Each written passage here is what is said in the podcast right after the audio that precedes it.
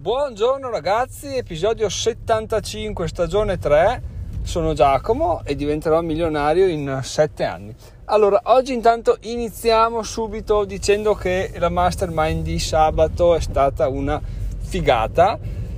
Eravamo in 6 a ballare all'Alligalli e è stato molto più interessante, almeno da, dal mio punto di vista, perché l'ho vissuta con meno ansia da persona che ospitavo, quindi che tutto andasse bene, di guardare che tutti fossero contenti, eccetera, eccetera, ma ho, me la sono goduta un po' di più anche a livello di contenuti, fermo restando che eh, non c'è niente da fare, cioè organizzare una mastermind ti porta per forza di cose ad essere, ad essere sempre attento, no? come se eh, si ospitasse un evento, di conseguenza parte del, del godere dei contenuti, di quello che si dice viene meno perché bisogna fare fare caso ad altri aspetti, no? però anche questa è un'arte che ci si impara col tempo, quindi non ci si nasce, però si impara, quindi questa era la seconda, la prima, molto, la prima con sei persone, è durata un'ora e 35 e bah, per quanto mi riguarda è stata bellissima.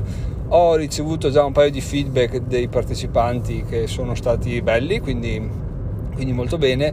L'altra cosa difficile, oltre al eh, oltre al, a gestirla, è capire come far funzionare la scaletta. Infatti, questi sono due punti, un punto che è stato sollevato da entrambi i feedback, che c'è, c'è da lavorare, c'è da capire come farla funzionare, come strutturare alla perfezione per riuscire a sviscerare il più possibile un argomento senza rischiare di saltare di palo in frasca e quindi parlare di tutto un po'. Fermo restando che eh, comunque parlare di tutto un po', cosa che comunque non è successa perché abbiamo approfondito alcune cose e abbiamo scambiato le, le, nostre opinioni, il nostro punto di vista, è stato, è stata veramente, cioè, per me è stata devastante, nel senso che una volta che è finita volevo solo andare a letto, erano le 6 e mezza, 6, ho detto boh adesso vado a letto perché ho un mal di testa assurdo, tra penso calo di tensione e comunque appunto eh, badare che tutto filasse liscio, stare attento, pensare a cosa dire tra l'altro perché appunto stavolta volevo anche cercare di essere più, più attivo nel, nel, nel, discorso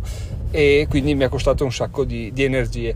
Tutto questo eh, mi porta a una riflessione, ovvero che quando vai a parlare con gli amici eh, parli, ti diverti, scambi idee, parli di cose interessanti e alla fine non sei stanco, anzi sei, eh, sei contento, sei entusiasta di quello che ti sei detto, di quello che vi siete scambiati. No? Mentre qua cosa succede? Succede che eh, ero veramente sfinito perché sia perché i temi eh, toccati sono, sono abbastanza importanti ma soprattutto una cosa mi, è, mi, è, mi, si è palesato ovvero il fatto che non sono abituato a parlare a un certo livello no, di, di, riflessione. Adesso so che non si può sempre parlare in maniera approfondita di temi come investimento eh, come organizzare lo smart working eccetera eccetera. Però eh, a forza di farlo, cioè nelle prossime volte continuerò a farlo sempre di più e, e, di conseguenza mi verrà sempre più naturale e mi verrà sempre più meno faticoso e riuscirò a trarne sempre più benefici, cosa che veramente non vedo l'ora di, che succeda perché è veramente una figata.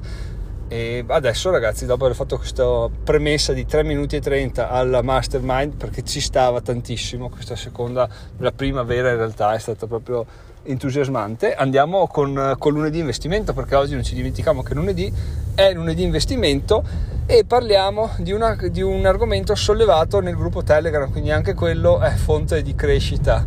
Troppa crescita direi, però giustificata dal fatto che fra un po' avrò un sacco di, di tempo libero per, per digerirla tutta quanta, renderla fruibile e proporverla, quindi sarà veramente fighissimo, due volte fighissimo. Allora, l'argomento di oggi è il POW e il POS, ovvero il Proof of Work e il Proof of Stake. Cosa, cosa sono intanto? Allora, in, sono, riguardano le criptomonete, farò un episodio fruibile a tutti i livelli, quindi di conoscenza, quindi non sarà per nulla difficile, me lo sono un po' organizzato, cercherò di farlo il più semplice possibile, così anche una persona che non ne sa nulla riesca a finire l'episodio e dire eh, effettivamente è interessante, adesso posso dire di saperne un po' di più sulle, sulle cripto e sui, sui vari metodi con cui vengono, vengono create. Allora, il Bitcoin è basato sul proof of work. Vi rimando al mio episodio del podcast sui Bitcoin per capire bene bene come funzionano. Non lo ripeterò perché sennò sarebbe noioso e in quell'episodio devo dire sono stato abbastanza esaustivo, quindi riascoltatevi quello Cosa vuol dire proof of work? Vuol dire che per mandare avanti tutta la baracca in sostanza, cioè per minare nuove, nuovi blocchi e per far sì che le transazioni vengano confermate e vengano quindi scritte nella blockchain e vengano rese irreversibili, si, si delega tutto alla potenza di calcolo, quindi alle classiche filze di schede video messe assieme per risolvere problemi di calcolo, quindi grande capacità computazionale fa sì che eh, si, si, si minino blocchi, si confermino operazioni sui blocchi vecchi e soprattutto, cosa per, qua, per la quale la gente lo fa, si ricevono ricompense in bitcoin. Quindi ogni blocco che mini ti dà una, una ricompensa ok? Questo è come funziona bitcoin Qual è il contro? Il contro è semplicemente il fatto che, come avrete letto, sta diventando insostenibile a livello di consumo energetico. Perché? Perché più potenza di calcolo si ha, più è, è, necessaria energia e la cosa sta veramente diventando ridicolmente dispendiosa a livello mondiale. Tant'è che anche Elon Musk ha detto che non accetta più bitcoin per, perché, perché hanno un impatto sull'ambiente eh, negativo, quindi l'ha tolto perché lui punta appunto, dice le Tesla, voglio un mondo che non ci sia inquinamento, però poi mi accetti bitcoin che fanno dell'inquinamento il loro, loro punto di forza e, e allora si è ricreduto, chissà poi per quale motivo politico, adesso non sto a indagare, non mi interessa, diciamo le cose come, come vengono dette dal mondo. E quindi anche Musk ha detto boh non l'accetto più perché è troppo inquinante. E voi direte vabbè ma eh, cioè, l'alternativa qual è? cioè si sta lavorando su qualcos'altro? Ora Bitcoin non ha nulla in ballo l'algoritmo di Bitcoin non è neanche modificabile Mm, ah, penso facilmente no, non c'è nulla in ballo e quindi rimarrà così. Chi è che sta facendo qualcosa per cambiare le carte in tavola? Ethereum, ad esempio. Ethereum è basato sul proof of work anch'esso, però sta cercando cioè sta cercando, sta switchando sul proof of stake. Adesso andiamo a vedere cosa vuol dire questo proof of stake del quale vi ho citato all'inizio. Il proof of stake si chiama così perché tu i tuoi Ethereum che hai li metti in gioco. E cosa vuol dire metterli in gioco? Vuol dire che una persona che possiede degli Ethereum li mette, li mette lì, dichiara di voler diventare un validatore e mette i suoi Ethereum a disposizione, quindi li blocca e diventa appunto un validatore, cioè una persona che scelta in maniera randomica tra tutti i validatori che si sono registrati, dopo andremo a approfondire un attimo con la mia affermazione, eh, potrà essere scelto per, per, validare nuovi bitcoin e quindi per chiudere il blocco con le transazioni nuovi bitcoin ho detto scusate nuovi blocchi e chiudere il giro con le transazioni quindi creare sempre nuovi blocchi e confermare tutte le transazioni avvenute blo- sui blocchi precedenti. In sostanza potete dimenticarvi tutto quello che ho appena detto vi basti sapere questo ovvero che una persona eh, dice ok io voglio diventare un validatore blocca i suoi ethereum in un conto, adesso non vi sto a spiegare come funziona, e diventa un validatore. Questo vuol dire che randomicamente tra tutte le persone registrate come validatori può essere scelto per eh, validare appunto un blocco, quindi per definire che quel blocco è corretto, che quel blocco ha delle transazioni al suo interno, che quel blocco è, non è malevolo e quindi lo conferma, dà il suo ok e quel blocco viene confermato, viene registrato nella blockchain e si procede con la creazione di un altro blocco, randomicamente scelto un altro validatore, eccetera, eccetera. E voi mi direte, non ho capito un cazzo. Io vi dirò, vabbè, ci sta, adesso cerco di spiegarvelo in maniera più, più, più easy. Per spiegarvelo in maniera più easy parto dallo scopo per il quale una persona diventa validatore, che è lo stesso per la quale una persona mina Bitcoin, ovvero il guadagno. Se tu blocchi i tuoi Ethereum in un eh, conto dedicato in un modo che appunto non vi sto a spiegare, i tuoi Ethereum ti iniziano a rendere interessi. Perché? Perché funziona così, con una, con una sorta di win-win, quindi tu lavori per il sistema e il sistema ti ricompensa, che attualmente mi sembra sia il 6% di rendita.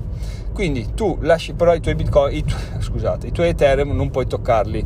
Una volta che sono là, sono là, tu sei un validatore e ti prendi gli interessi su quello che, su quello che succede nella blockchain. Come fare per diventare un validatore? In realtà c'è solo un limite, un paio di limiti. Saperlo configurare sul proprio sistema e avere 32 Ethereum, almeno 32 Ethereum a disposizione, che al momento attuale sono circa 100.000 dollari, quindi una barriera d'ingresso piuttosto elevata. Ovviamente ci si può aggregare ad altre persone, mettere i nostri Ethereum in staking e avanti così, però adesso parliamo solo, semplicemente del proof of stake.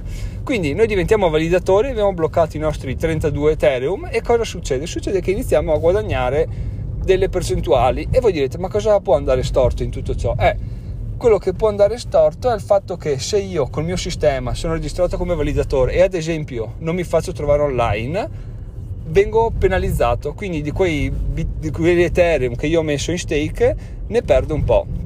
Perché? Perché il mio lavoro è quello di, di far sì che il sistema vada avanti, mi sono registrato per farlo andare avanti, vengo ricompensato, se non sono online vengo penalizzato.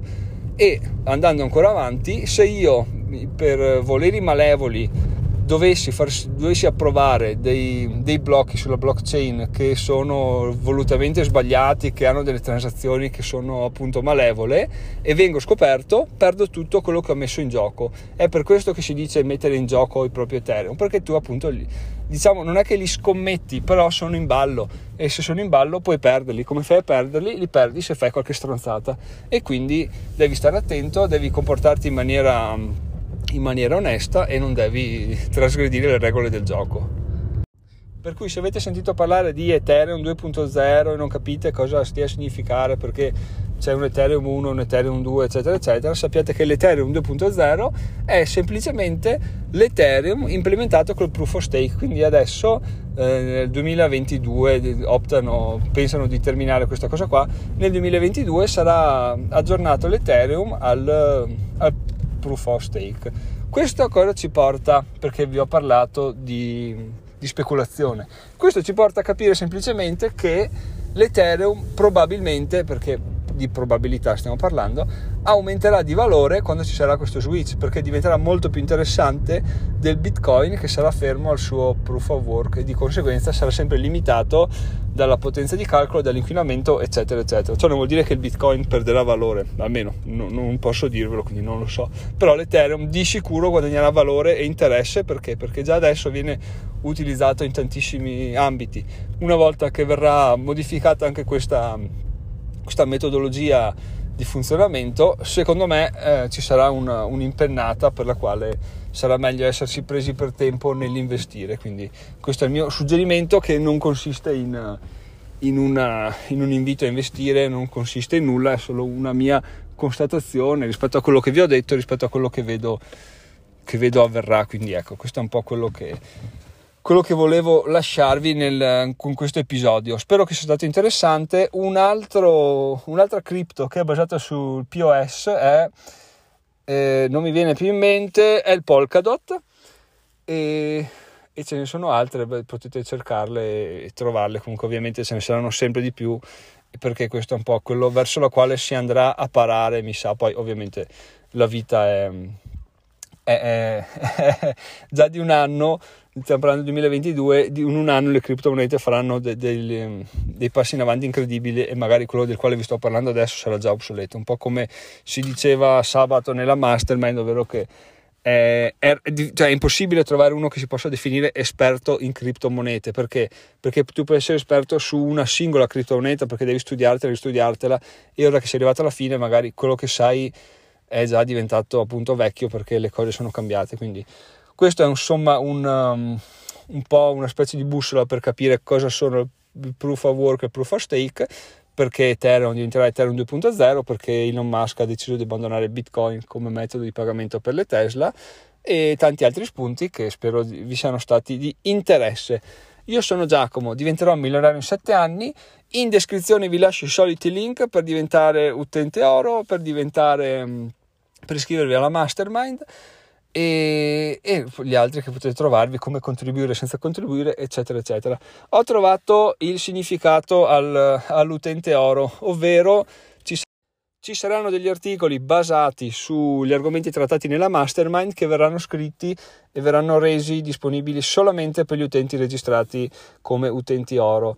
Ciò vuol dire che si prenderanno una valanga di materiale fighissimo, perché lo trascriverò io, cercherò di farlo il meglio possibile e soprattutto avrà un sacco di tempo per farlo, quindi eh, sarà fighissimo. E soprattutto ragazzi il prezzo dell'utente euro aumenterà prossimi, nelle prossime settimane quindi chi si è registrato fino ad allora bene chi si arriverà dopo si becca l'aumento come, come chi non investe adesso in Ethereum si beccherà il prezzo completo fra un anno. No non lo so. Di Ethereum non lo so dell'utente euro di sicuro quindi se volete farlo fatelo. Detto questo ragazzi sono Giacomo milionario in 7 anni ci sentiamo domani. Bye bye